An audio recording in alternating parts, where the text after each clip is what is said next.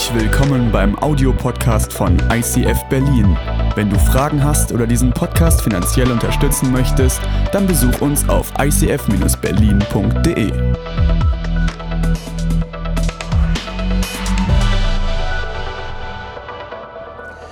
Kirche ist dort, wo die Menschen sind. Das heißt, Gott ist heute Morgen hier und ich habe es gerade richtig gefeiert, als wir diesen Satz rausgesungen haben. Die Ewigkeit ist mein Zuhause und du Dörte, du hast gefeiert, weil du sagst, ich werde diesem Schöpfer gegenüberstehen und ich, ich gehe darauf zu. Und es gibt kein anderes Ziel, flüstert sie mir im Worship zu. Aber wir sind nicht nur hier und Gott ist nicht nur hier, weil wir glauben wirklich, dass Kirche dort ist, wo die Menschen sind. Das heißt, Menschen sind dort, wo du zu Hause bist. Dort, wo du heute den Livestream schaust. Wir haben ICF Communities, wo Menschen sich nicht nur für sich alleine zu Hause versammeln, um den Livestream zu gucken, sondern die gesagt haben, ich mache meine Haustür auf. Wir haben Leute in Neustrelitz, die heute zugeschaltet sind, in Bad Lobenstein. Das ist eine Grenze zu Thüringen. Also das das ist in Thüringen an der Grenze zu Bayern, wollte ich sagen. In Wittenberge, es gibt so viele Orte, wo Menschen gesagt haben, wir möchten eine Kirche starten, dort wo wir sind, weil da wo wir sind, ist Kirche.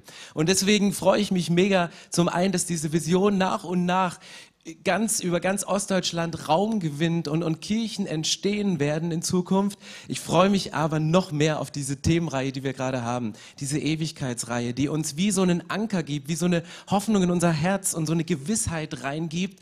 Und ich mache heute den Anfang und seid gespannt von dem, was heute an Überblick kommt über die gesamte Ewigkeitsserie. Wir werden das die nächsten Wochen vertiefen, aber ich möchte mich mit euch heute auf eine exegetische Spurensuche begeben, um etwas vor vorzubereiten, um die Offenbarung, um die Geschehnisse rund um die Endzeit richtig und vernünftig einordnen zu können und das ganz, ganz sauber zu machen. Was ich aber vorwegnehmen möchte, ist mein erster Satz, das Böse hat keine Zukunft. Wenn wir über Ewigkeit sprechen, wenn wir über die Zeit bei Gott sprechen, das Böse hat keine Zukunft. Der Himmel, der wird als ein Ort beschrieben, an dem es kein Leid, keine Schmerzen, kein Scheitern, an dem es nichts mehr geben wird. Das sind paradiesische Zustände, die sich im, im Himmel wiederfinden. Und das beschreibt die Bibel und sagt, so wie es begonnen hat, ganz am Anfang, genauso wird es auch enden. enden. Und das ist das Ziel, auf das wir hinzulaufen und das Ziel, das hat Gott für uns vorbereitet hat. Und ähm, ich glaube, dass, so wie wir, wie wir das in dem Song gesungen haben, dass jeder Mensch eine Sehnsucht im Herzen hat. Dass wir diese Sehnsucht spüren, dass es Dinge gibt, dass du so ein Loch in deiner Seele hast, die kannst du nicht mit einer Beziehung stillen, die kannst du nicht durch einen Einkauf äh, am, am, Prime Day oder Black Friday stillen. Du kannst sie durch, durch nicht stillen, sondern es bleibt so eine Restsehnsucht. Und das ist etwas, was Gott in unser Herz hineingepflanzt hat, um die Beziehung zu ihm am Leben zu halten, um die Beziehung mit ihm lebendig zu halten. Und ähm, das erste Thema, was, und äh, das, wir fangen heute gleich tief an. Es wird nicht irgendwie eine geplänkelte Oberflächlichkeit, über die wir heute sprechen. Weil das erste Thema, über das ich nachgedacht habe aufgrund meiner Prägung, wenn es ums Thema Ewigkeit geht, wer kommt denn in den Himmel, war so ein Fremdwort, was ich als Kind schon gehört habe, in der Bibelschule immer noch nicht verstanden habe und ich weiß nicht, ob ich heute schon durch damit bin, aber deswegen möchte ich mich mit euch heute auf eine exegetische Spurensuche begeben, um dieses Thema aufzulösen. Und dieses Un oder dieses Wort, um was es geht, ist Prädestination das heißt Vorherbestimmung. Es gibt von Augustinus zurückgehen und Calvin hat es dann nochmal aufgenommen, dieses Thema der Vorherbestimmung. Dass Gott hat einen konkreten Plan für dein Leben und es gibt Menschen, die sind vorherbestimmt, dass sie in den Himmel kommt und irgendwann im Laufe der Kirchengeschichte gab es nicht nur eine einfache Prädestination, dass Gott die Leute bestimmt hat, die in den Himmel kommen, sondern eine doppelte Prädestination, eine doppelte Vorbestimmung, dass Gott nicht nur diejenigen bestimmt, die gerettet werden, sondern auch vorher bestimmt, die verloren gehen.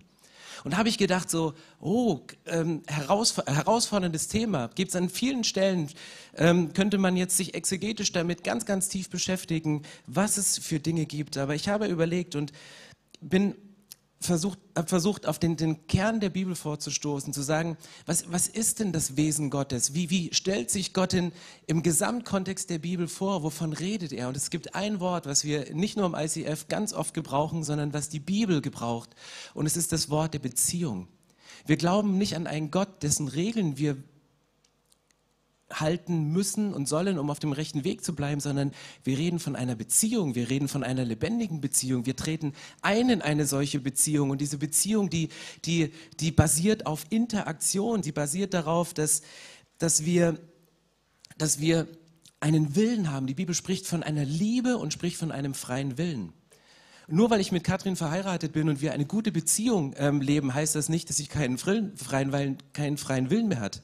Also ich habe keinen freien Willen mehr. Nein, Quatsch. Ähm, das heißt ja nicht automatisch, dass du, sobald du dich in eine innere und tiefere Beziehung begibst, dass dein freier Wille aufhört zu, zu existieren, sondern du bist ja eine erwachsene Person. Es sind zwei Menschen, die mit einem freien Willen interagieren und diese Beziehung leben. Und Ehe, ich bleibe mal bei diesem Beispiel, weil ich glaube, es gibt kein besseres Beispiel, um eine Beziehung zu, ähm, zu beschreiben. Ehe ist der Ort, wo du einem Gegenüber die Erlaubnis gibst, dir einen Stachel durchs Herz zu stechen. Ehe ist der Ort, wo du am tiefsten verletzt und am, am, am, am stärksten zerbrochen werden kannst, wo, wo der Schmerz ganz groß ist. Und normalerweise, ich meine, warum heiraten so viele Leute? Normalerweise müssten bei einer Hochzeit, müssten die, die, die Gäste mit Bannern vor der Tür stehen und sagen, tu es nicht, denk noch mal drüber nach. Die Brautmutter, die müsste sich an den Alltag ketten und sagen, nicht meine Tochter, tu es nicht. Die Trauzeugen, die dürfen nicht die Braut entführen, sondern die müssen den Pastor entführen, dass es nicht zu dieser Trauung kommt, weil man weiß, wenn du dich in diese Tiefe der Beziehung begibst, dann wird Verletzung da sein, dann wird es, wird es was mit dir machen und es wird wehtun an Momenten, wo diese Beziehung, die auf Vertrauen und die auf Liebe basiert ist, kaputt geht. Und meine Frage ist, warum heiraten trotzdem noch so viele Menschen? Weil die Vision an eine gelingende Beziehung, weil die Vision an eine Ehe, weil die Vision viel, viel größer ist als der Schmerz, den man erlebt. Und Gott hat diese Vision. Gott hat diese Vision auf eine Beziehung mit Menschen und sagt, ich, ich schaffe euch es gegenüber und ich, ich träume davon, wie wir beide, Mensch und Gott, der Mensch, der in der Ebenbildlichkeit Gottes geschaffen worden ist, wie wir miteinander leben, wie wir miteinander diese Welt gestalten, wie wir miteinander den Alltag gestalten. Und, und Gott begibt sich auf eine Beziehungsreise mit uns Menschen. Und ich habe diesen Gedanken und ich möchte ihn mal heute ganz vorsichtig äußern. Was, was wäre denn, wenn Gott uns, wenn Gott eine wirkliche Beziehung mit uns eingeht? Eine, eine, eine echte Liebe, in der Mensch und Gott jeder seinen Freiraum hat und der freie Wille tatsächlich ein freier Wille ist und nicht nur ein Wille, den du in deinem Leben herausfinden musst, um möglichst zielgenau und haarscharf den Plan Gottes zu treffen, um am Ende nicht vielleicht doch am falschen Ort zu landen. Und ich glaube, dass Gott uns mit durch seine Liebe und durch den freien Willen ausgestattet hat und beziehungsfähig macht in einer solchen Situation und wir beziehungsfähig sind, weil dieses Bild wird von Gott gezeichnet. Und ich möchte euch heute mit hineinnehmen in ein paar Wesenszüge von Gott. Gott ist heilig. Gott ist allwissend, Gott ist allmächtig, daran gibt es überhaupt keinen Zweifel und ich möchte heute auch nicht an der Allwissenheit Gottes zweifeln. Aber was wäre denn, wenn Gott auf gewisse Eigenschaften, die er zur Verfügung hat, verzichtet, um unsere Beziehung zu einer echten Beziehung zu machen? Wenn Gott sagt, okay, ich beschränke die Allwissenheit jetzt mal auf alles das, was in der Gegenwart in der Vergangenheit passiert ist, für alles das, was in der Gegenwart passiert. Aber das, was in der Zukunft passieren wird, das lasse ich mal, das lasse ich mal offen. Das, was in der Zukunft passieren wird, lasse ich mal offen. Also alles, Gott, Gott weiß alles und Allwissenheit kommt gar nicht in der Bibel vor. Das ist auch äh, in der Kirchengeschichte. Die Bibel spricht von der Weisheit von Gott, von einer, von einem Überblick von Gott, den er über die gesamte Weltgeschichte für Vergangenheit, Gegenwart und Zukunft hat. Aber was wäre denn, wenn die Allwissenheit Gottes sich auf die Vergangenheit und auf die Gegenwart beschränkt und das wie so ein Zeitstrahl ist und Gott sagt, vielleicht will ich die Zukunft noch gar nicht wissen, und vielleicht weiß ich sie gar nicht, weil es die Zukunft noch gar nicht gibt. Also Gott weiß alles, was es zu wissen gibt, aber die Zukunft weiß er nicht. Aber er ist so weise, dass der Zeitstrahl, der läuft in der Vergangenheit, in der Gegenwart bis jetzt, der dann nicht ein, ein Zeitstrahl ist, den man treffen muss, sondern eine Verästelung an Möglichkeiten, eine Verästelung an Entscheidungsmöglichkeiten, die ein Mensch hat. Und Gott in seiner Weisheit jede Möglichkeit, wie du dich entscheidest, in seinem hochgetakteten Prozessorhirn berechnen kann und weiß, okay, vielleicht entscheidest du dich auf diesem Weg, dann gehe ich mit dir diesen Weg. Vielleicht entscheidest du dich auf diesen Weg, dann gehe ich mit dir diesen Weg. Vielleicht entscheidest du dich diesen Weg, dann gehe ich mit dir diesen Weg. Dass Gott alle verästelten Möglichkeiten in der Zukunft denkt. Und das schränkt für mich nicht seine Allwissenheit ein, sondern es macht seine Allwissenheit noch größer. Das macht mich noch ehrfürchtiger. Das bringt mich vor diesem Gott in eine noch andere Rolle. Ich bin Mensch und du bist Gott. Aber dennoch leben wir eine Beziehung, in der du Gott bist und in der ich Mensch bin. Aber wir leben miteinander eine Beziehung. Und ich möchte mit euch mal hineingehen in so ein paar Eigenschaften von Gott, die vielleicht mal diese andere Seite nochmal mehr in den Mittelpunkt stellen, wo Gott sagt, ich, ich, mir ist diese Beziehung wichtig, dass ich auf gewisse Dinge verzichte, um der Beziehung willen, aus Liebe um der Beziehung willen zu den Menschen. Ähm, ich fange mal an mit Genesis 2, Vers 19. Da merkst du schon relativ am Anfang der Bibel, dass Gott sich auf so eine Entdeckungsreise mit den Menschen begibt, dass man wie so einen erwartungsvollen Gott sieht. Da steht, und Gott der Herr bildete aus dem Erdboden alle Tiere des Feldes und alle Vögel des Himmels und er brachte sie zu den Menschen, um zu sehen, wie er sie nennen würde. Hier ist dieses Wort, Gott, Gott, Gott bringt den Menschen den Garten Eden und die Tiere um zu sehen. Und, und dieses Wort, was hier steht, um zu sehen, ist so, um zu entdecken, um herauszufinden, wie Gott diese Tiere nennen würde.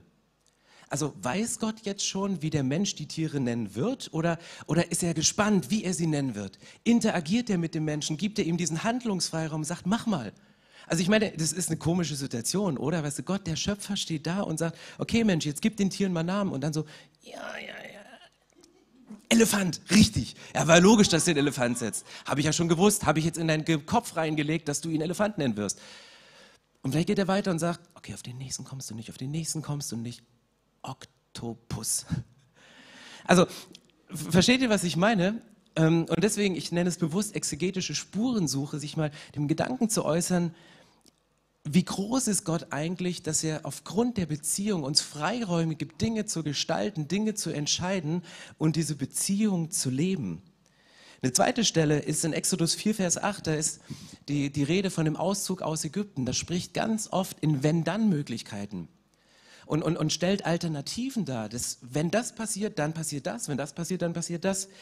Ähm, Gott sagte, wenn die Israeliten, die nicht glauben, und das erste Zeichen nicht beachten werden, sie sicher nach dem zweiten Zeichen auf dich hören.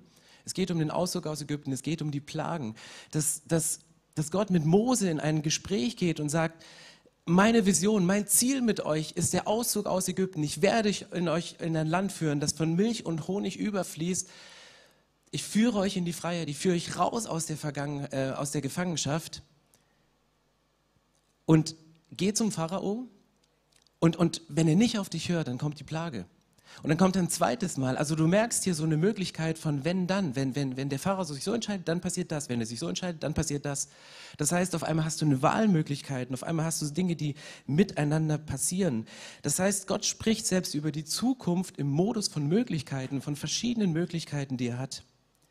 Jeremia 26, Vers 3 ist ein prophetisches Wort, wo, wo, wo die prophetische Rede aufgemacht wird in Möglichkeiten, wie man sich entscheiden kann. Das sagt Gott, vielleicht hören sie darauf und kehren um von ihren falschen Wegen. Dann werde ich meinen Entschluss ändern und das Unheil nicht über sie hereinbrechen lassen, das ich ihnen wegen ihrer bösen Taten angedroht habe. Hier ist die Rede von einem Gott, der seinen Entschluss ändert. Ein Gott, der sagt, okay, wenn Sie hören, wenn Sie auf meine Predigt, dass sie umkehren sollen, nachdem ich ihnen gespiegelt habe, dass das Leben in eine falsche Richtung geht, dass sie sich von Gott wegbewegen. Wenn sie darauf reagieren, dann werde ich meinen Entschluss ändern und ich werde ihnen Heil bringen. Das heißt, prophetische Rede hat in der Bibel oft nicht nur eine einseitige Sache, sondern eine warnende, eine beschreibende, nicht eine vorschreibende, sondern das wird passieren und, und er spricht mit Menschen und du hörst diese Prophetie und du kannst dich entscheiden, darauf zu re reagieren und, und Gott bringt dir dieses Wörtchen vielleicht hinein. Vielleicht hören Sie, vielleicht hören Sie auch nicht. Vielleicht verstehen Sie die Predigt, vielleicht Sie, verstehen Sie die auch nicht. Vielleicht bist du auch gerade völlig genervt und gereizt, weil er sagt, du kannst doch nicht drüber predigen, dass Gott seine Meinung ändert. Gott ist doch souverän. Gott weiß doch, was er will. Gott zieht doch seinen Plan durch. Gott hat ein Ziel für uns Menschen und das ist die Ewigkeit. Und das, das höchste Ziel, das Gott hat mit uns Menschen, ist, in Beziehung mit uns zu leben, in Interaktion zu treten und eine echte Liebesbeziehung zu haben. Und du findest andere Stellen in der Bibel und ich möchte es mal unter die Kategorie der enttäuschte Gott bringen. Auch das findest du im, im, im, in der Bibel. Und in Lukas 7 ist eine Stelle, die, die, ähm, die überliest man relativ schnell. Da steht, nur die Pharisäer und Gesetzeslehrer lehnten Gottes Plan zu ihrer Rettung hochmütig ab. Sie wollten sich nicht von Johannes taufen lassen. Das heißt, sie, sie wirken sehr arrogant hier, die Pharisäer. Aber was, was, was steht hier in diesem Text? Hier steht, dass, dass Menschen in der Lage sind, Gott zu enttäuschen und den Plan, den Gott für sie hat, abzulehnen und eine andere Richtung zu gehen. Das ist krass. Sie lehnten den Plan ab. Den Menschen wird die Fähigkeit zugestanden, Gottes Plan zu verändern in eine andere Richtung, indem sie es nicht machen. Und ich habe darüber nachgedacht und dachte, krass, das gibt mir auf der einen Seite eine viel, viel größere Freiheit, auf der anderen Seite eine viel krassere Verantwortung. Weil mich treibt das nicht weg von Gott, sondern mich treibt das näher zu Gott. Mich treibt das näher in die Verantwortung zu Gott. Jesaja 5, Vers 4 ist eine ganz ähnliche Stelle. Habe ich für meinen Weinberg nicht alles getan, sagt Gott, habe ich nicht alles investiert für mein Volk, konnte ich nicht mit Recht eine reiche Ernte erwarten? Warum brachte er nur kleine saure Trauben? Auch hier ist wieder von so einer Enttäuschung, dass Gott sagt, ich investiere alles, ich gehe in diese Liebesbeziehung rein, ich, ich bin bereit, mich für euch zu opfern und alles zu geben, aber es kommt keine Frucht, es, es, es kommt nichts von dem und es ist so eine, so eine Enttäuschung, die in den Zeilen hineingeschrieben ist. Und Gott sagt, warum, warum geht es nicht so, wie es von Anfang an gedacht war? Die Vision von uns, Mensch, Gott, wir zwei in einem Verhältnis, paradiesische Zustände, mit denen es begonnen hat, mit denen es wieder ändern wird. Warum ist da so ein Bruch in der Geschichte? Warum geht es nicht mehr? Und in Genesis 6, Vers 5 kommt Gott an einen Punkt, wo er Dinge bereut. Wo er sagt, und der Herr sah, dass die Bosheit der Menschen auf der Erde groß war und alles Sinnen der Gedanken seines Herzens nur böse den ganzen Tag. Und es reute den Herrn, dass er den Menschen auf der Erde gemacht hat. Und es bekümmerte ihn in sein Herz hinein. Du, Gott wird uns hier beschrieben als jemand, der, der ganz tiefe Emotionen hat, der mit dieser Vision in diese Beziehung, in diese Ehe hineingestartet ist und sagt, ich, ich will es und ich wünsche mir nichts sehnlicher als das. Und dann sieht er, wie sich der eine Teil dieses Bundes, der eine Partner in eine Richtung entwickelt und Gott sagt, ich bereue es. Es schmerzt mich. Es, es tut mir weh, dass die Entwicklung in diese Richtung gegangen ist ich habe mit einer anderen Vision gestartet, ich habe mir was anderes erhofft. Und jetzt ist dieser Zerbruch da, jetzt ist dieser Schmerz da. Und der Mensch hat buchstäblich einen Dolch in das Herz von Gott gestochen durch das Verhalten in diesem Moment. Und Gott, in der Jona-Geschichte siehst du eine Stelle, wo, wo Gott seine Meinung auch ändert gegenüber einem ganzen Volk, weil was passiert im Buch Jona?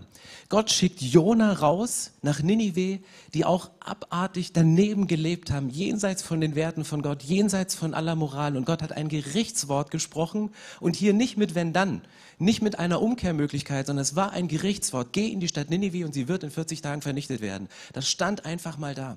Und Jona wehrt sich und Jona geht nicht dahin und Jona sagt, nein, ich will das nicht. Und dann, dann bringt er die Botschaft und das Volk sitzt da und hört diese Gerichtsbotschaft und die Möglichkeit der Umkehr. Und dann liest du in Jona 3, Vers 10, Gott sah, dass die Menschen von ihren falschen Wegen umkehrten, da taten sie ihm leid und er ließ das angedrohte Urteil nicht über sie hereinbrechen. Das heißt, Gott ist hier der Gnädigere, weil Jona sagt, ich will das nicht. Ich werde mein Gesicht verlieren. Ich habe Gericht angedroht. Gott, du hast doch gesagt, es kommt das Gericht.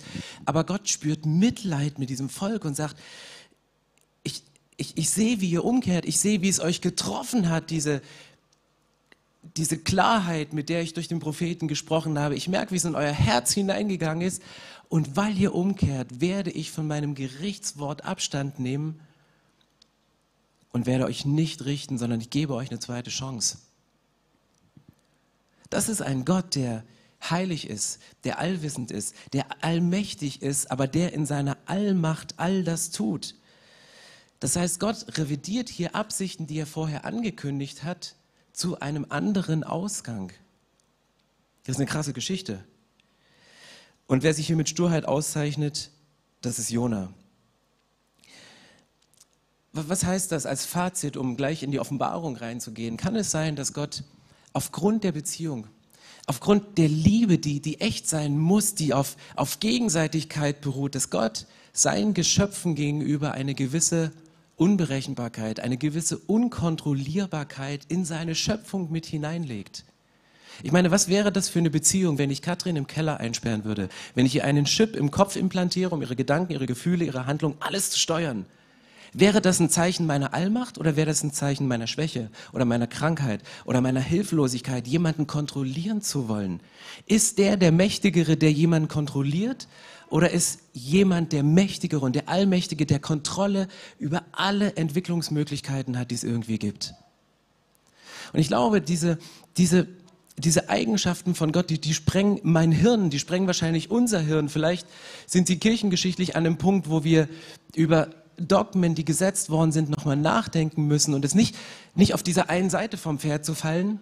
Und wie gesagt, ich bin nicht gegen die Allwissenheit Gottes, ich bin nicht gegen die Allmacht Gottes. Im Gegenteil, das macht es noch viel, viel größer.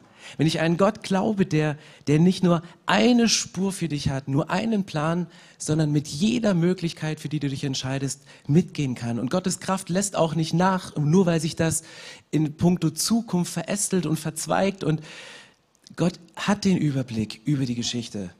Aber Gott verzichtet vielleicht auf einige seiner Wesenseinheiten aufgrund der Beziehung, indem er sich mit uns in unsere Zeit hineingibt und eine sich gestaltende Beziehung zulässt, die in dem Moment entsteht, wo wir mit ihm in Interaktion die Entscheidung treffen.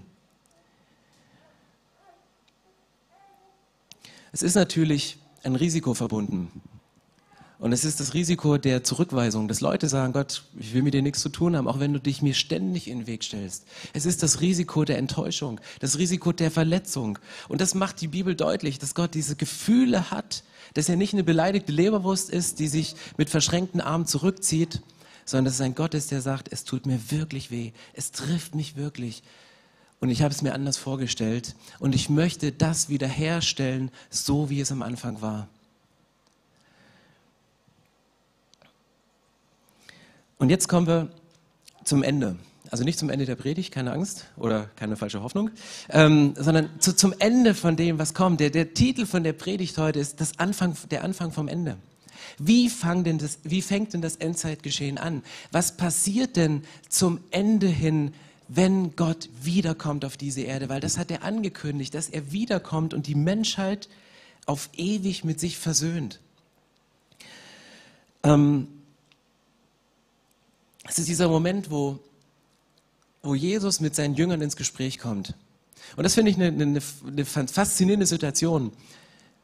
Der Mensch, der nach dem Bilde Gottes geschaffen ist, trifft auf Jesus, der Gott ist und der in Menschengestalt auf dieser Erde ist. Das heißt, hier treffen sich, hier, hier prallen Welten aufeinander Welten, die auch in uns drin sind. Und Jesus spricht mit seinen Jüngern. In Matthäus 24 spricht er über die Dinge, die in den letzten Tagen passieren werden. Das, was in der Endzeit, was die Endzeit ankündigt. Und ich lese euch die, die äh, Stelle mal vor Matthäus 24 von Vers 1. Jesus verließ den Tempel und wandte sich zum Gehen. Da kamen seine Jünger und wollten ihm die riesigen Ausmaße der Tempelanlage zeigen. Ihr bestaunt das alles, nicht wahr? sagte Jesus zu ihnen. Aber ich versichere ich euch, kein Stein wird hier auf dem anderen bleiben. Alles wird nur noch ein großer Trümmerhaufen sein. Vers 3. Als Jesus später am Abhang des Ölbergs saß und mit seinen Jüngern allein war, baten sie, sag uns doch, wann wird das geschehen? Welches Ereignis wird dein Kommen und das Ende der Welt ankündigen? Klammer auf, was Jesus hier nicht sagt. Er sagt nicht, er nennt keinen konkreten Zeitpunkt. Geplant ist Ortszeit Jerusalem 1500.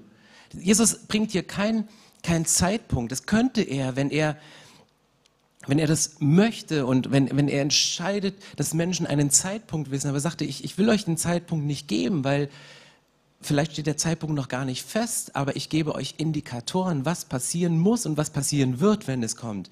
Und er bringt ja von Vers 4 diese Indikatoren. Jesus antwortete, lasst euch von keinem Menschen täuschen.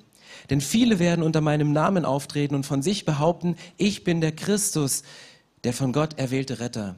Und so werden sie viele in die Irre führen. Ihr werdet von Kriegen hören und davon, dass Kriege drohen. Lasst euch dadurch nicht erschrecken. Das muss geschehen, doch es bedeutet noch nicht das Ende. Ein Volk wird gegen das andere kämpfen und ein Königreich das andere angreifen. In vielen Teilen der Welt wird es Hungersnöte und Erdbeben geben. Aber das alles ist erst der Anfang. So wie die ersten Wehen bei einer Geburt. Dann werdet ihr gefoltert, getötet und in der ganzen Welt gehasst werden, weil ihr euch zu mir bekennt. Viele werden sich vom Glauben abwenden, einander verraten und hassen. Falsche Propheten werden in ihrer großen Zahl aufdrehen und viele verführen. Und weil Gottes Gebote immer stärker missachtet werden, setzt sich das Böse überall durch.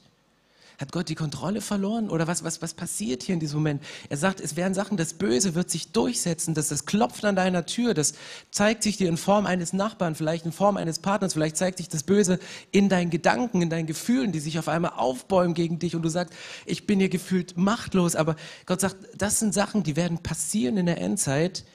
Die Liebe wird bei den meisten von euch erkalten, aber wer bis zum Ende standhält, der wird errettet werden.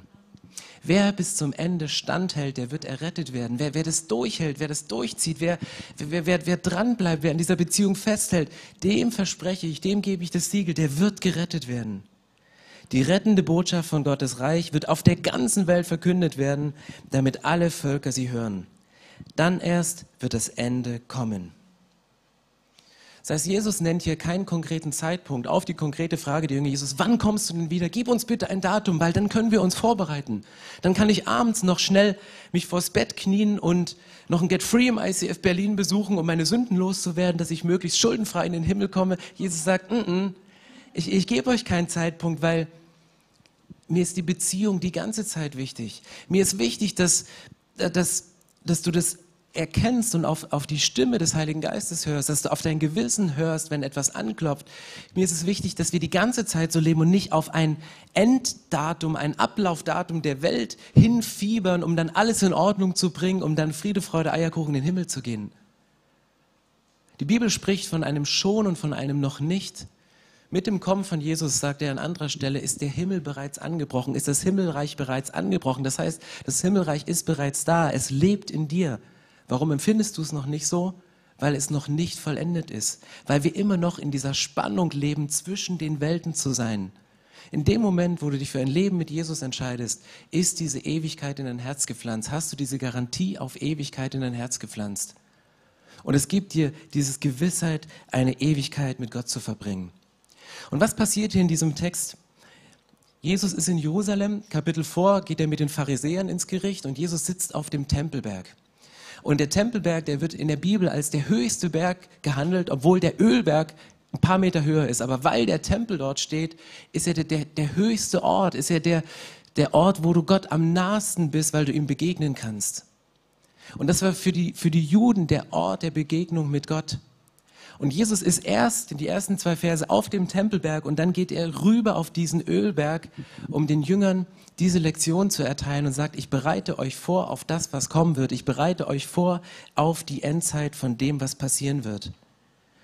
Und indem er das Beispiel von der Zerstörung des Tempels erklärt, dass kein Stein mehr auf dem anderen bleiben wird, dass alles zerstört werden wird, sagt Jesus nicht nur, das physische Gebäude wird zerstört werden, sondern eure Beziehung zu Gott wird zerstört sein.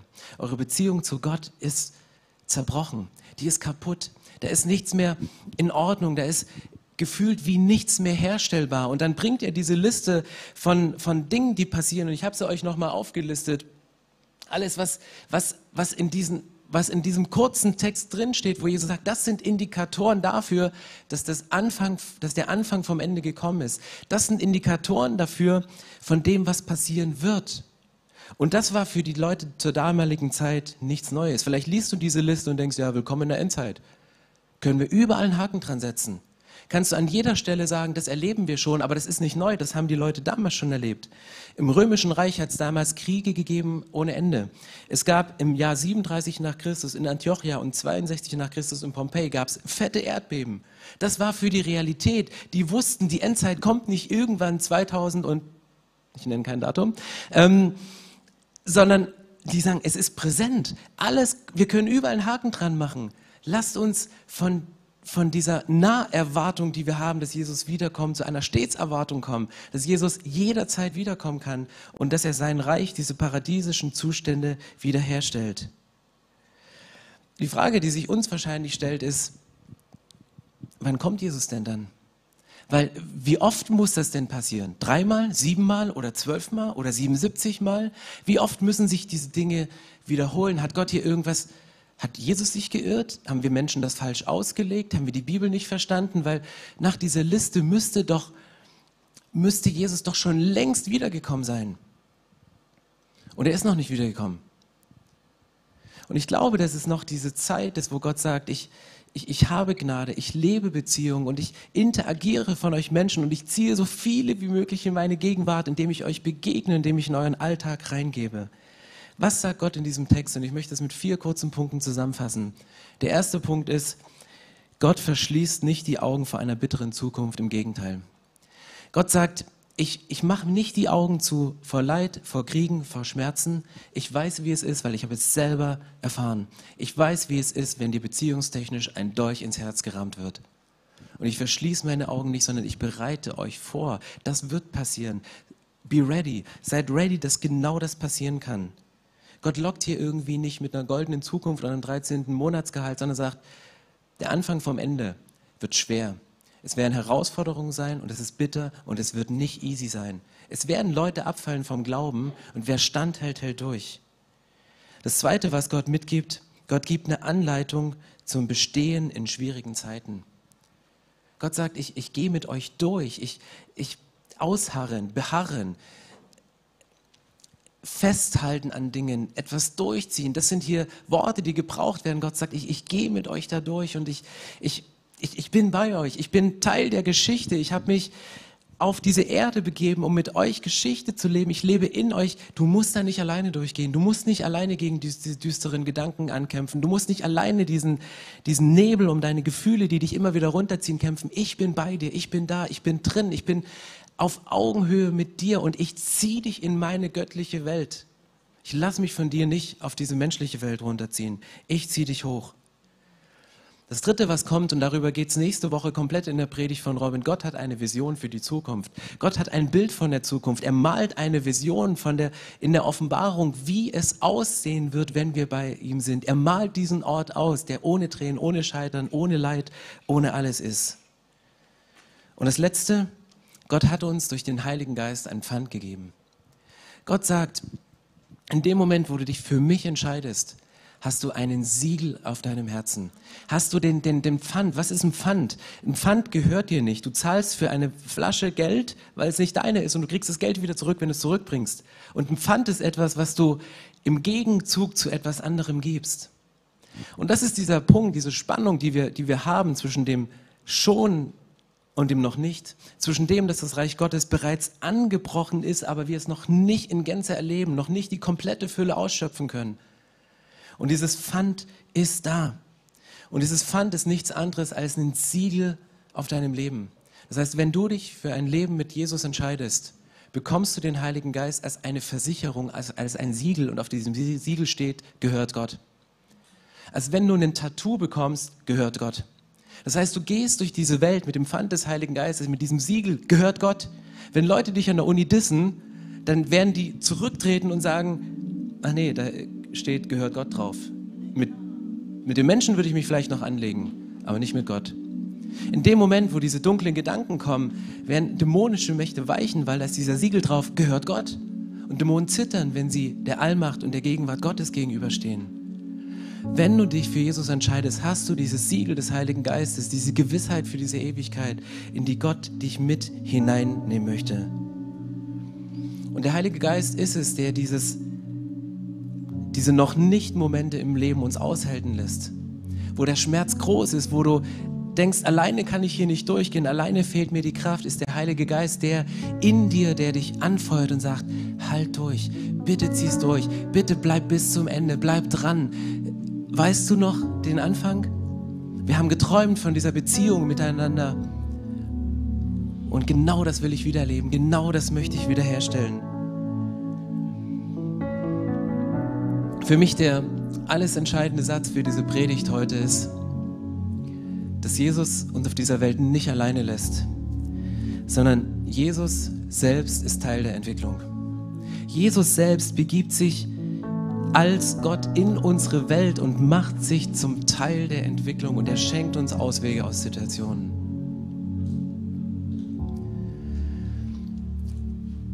Und ich möchte jetzt eine kurze Zeit lassen, wo wir das nochmal sacken lassen in Gedanken, wo du nochmal reflektieren kannst, zu sagen, okay, wie sieht denn mein Leben im Licht der Ewigkeit aus? Wie sieht denn mein geistliches Leben aus, wenn ich nicht ein starres System von Regeln habe, wo ich mich gut fühle, wenn ich sie halte und wo ich mich, und wo ich mich selbst verdamme, wenn ich scheitere. Wenn ich den guten Gedanken der Beziehung zu Gott, dieses gelingende Leben, von dem alle Welt spricht, wenn wir merken, wir, wir scheitern und es, es fühlt sich nicht so an, was, was wäre, wenn du ehrlich wirst vor Gott und sagst, Gott, ich, mir ist die Beziehung zu dir so wichtig, dass es aus meinem Leben rausfließt, so zu leben, dass es dir gefällt. Ich kontrolliere meine Frau nicht, aber ich tue alles, um sie freizusetzen, um die Möglichkeit geben, sich zu entfalten. Und manchmal gehe ich einen Schritt zurück und denke, ich hätte es jetzt anders entschieden, aber für die Beziehung ist es in dem Moment besser. Und manchmal ist der Moment, wo ich sage, gut, wir können das alles abwägen, aber ich, ich möchte jetzt eine Entscheidung und ich muss jetzt eine Entscheidung treffen, weil es muss eine Entscheidung getroffen werden und lass uns in diese Richtung gehen. Und so ist diese Beziehung von gegenseitigem Vertrauen, von, von einem Miteinander Wachstum geprägt. Und ich glaube, dass das der Wunsch von Gott ist, eine Beziehung zwischen ihm und uns zu haben, die auf gegenseitigem Vertrauen und auf ein Miteinander wachsen ausgelegt ist. Und wenn Gott hier über die Endzeit diese kompletten Verästelungen aufzeigt und sagt, ja, das, dort werden Kriege passieren, da wird das passieren, dann, dann sieht Gott in seiner Allwissenheit die komplette Zukunft, in welche Richtung sich Sachen entwickeln können und er, sieht alles und er überschaut es und in diesem Überschauen, in seiner Allweisheit sieht er jeden Einzelnen, sieht er dich und sagt, ich bin bei ihm. Er hat bereits den Siegel des Heiligen Geistes. Er noch nicht, aber der mit dem Siegel geht zu dem anderen, um ihn um ihm davon zu erzählen, dass die Beziehung zu Gott etwas ist, was auf Ewigkeit ausgelegt ist und nicht endet, wenn man hier auf dieser Erde stirbt. Gott sieht diese riesen Bandbreite und diese riesen Bandbreite fokussiert er auf dich. Und lass uns nochmal aufstehen und mit dem Bewusstsein, dass Gott jetzt auf uns blickt und uns sieht, den nächsten Song singen.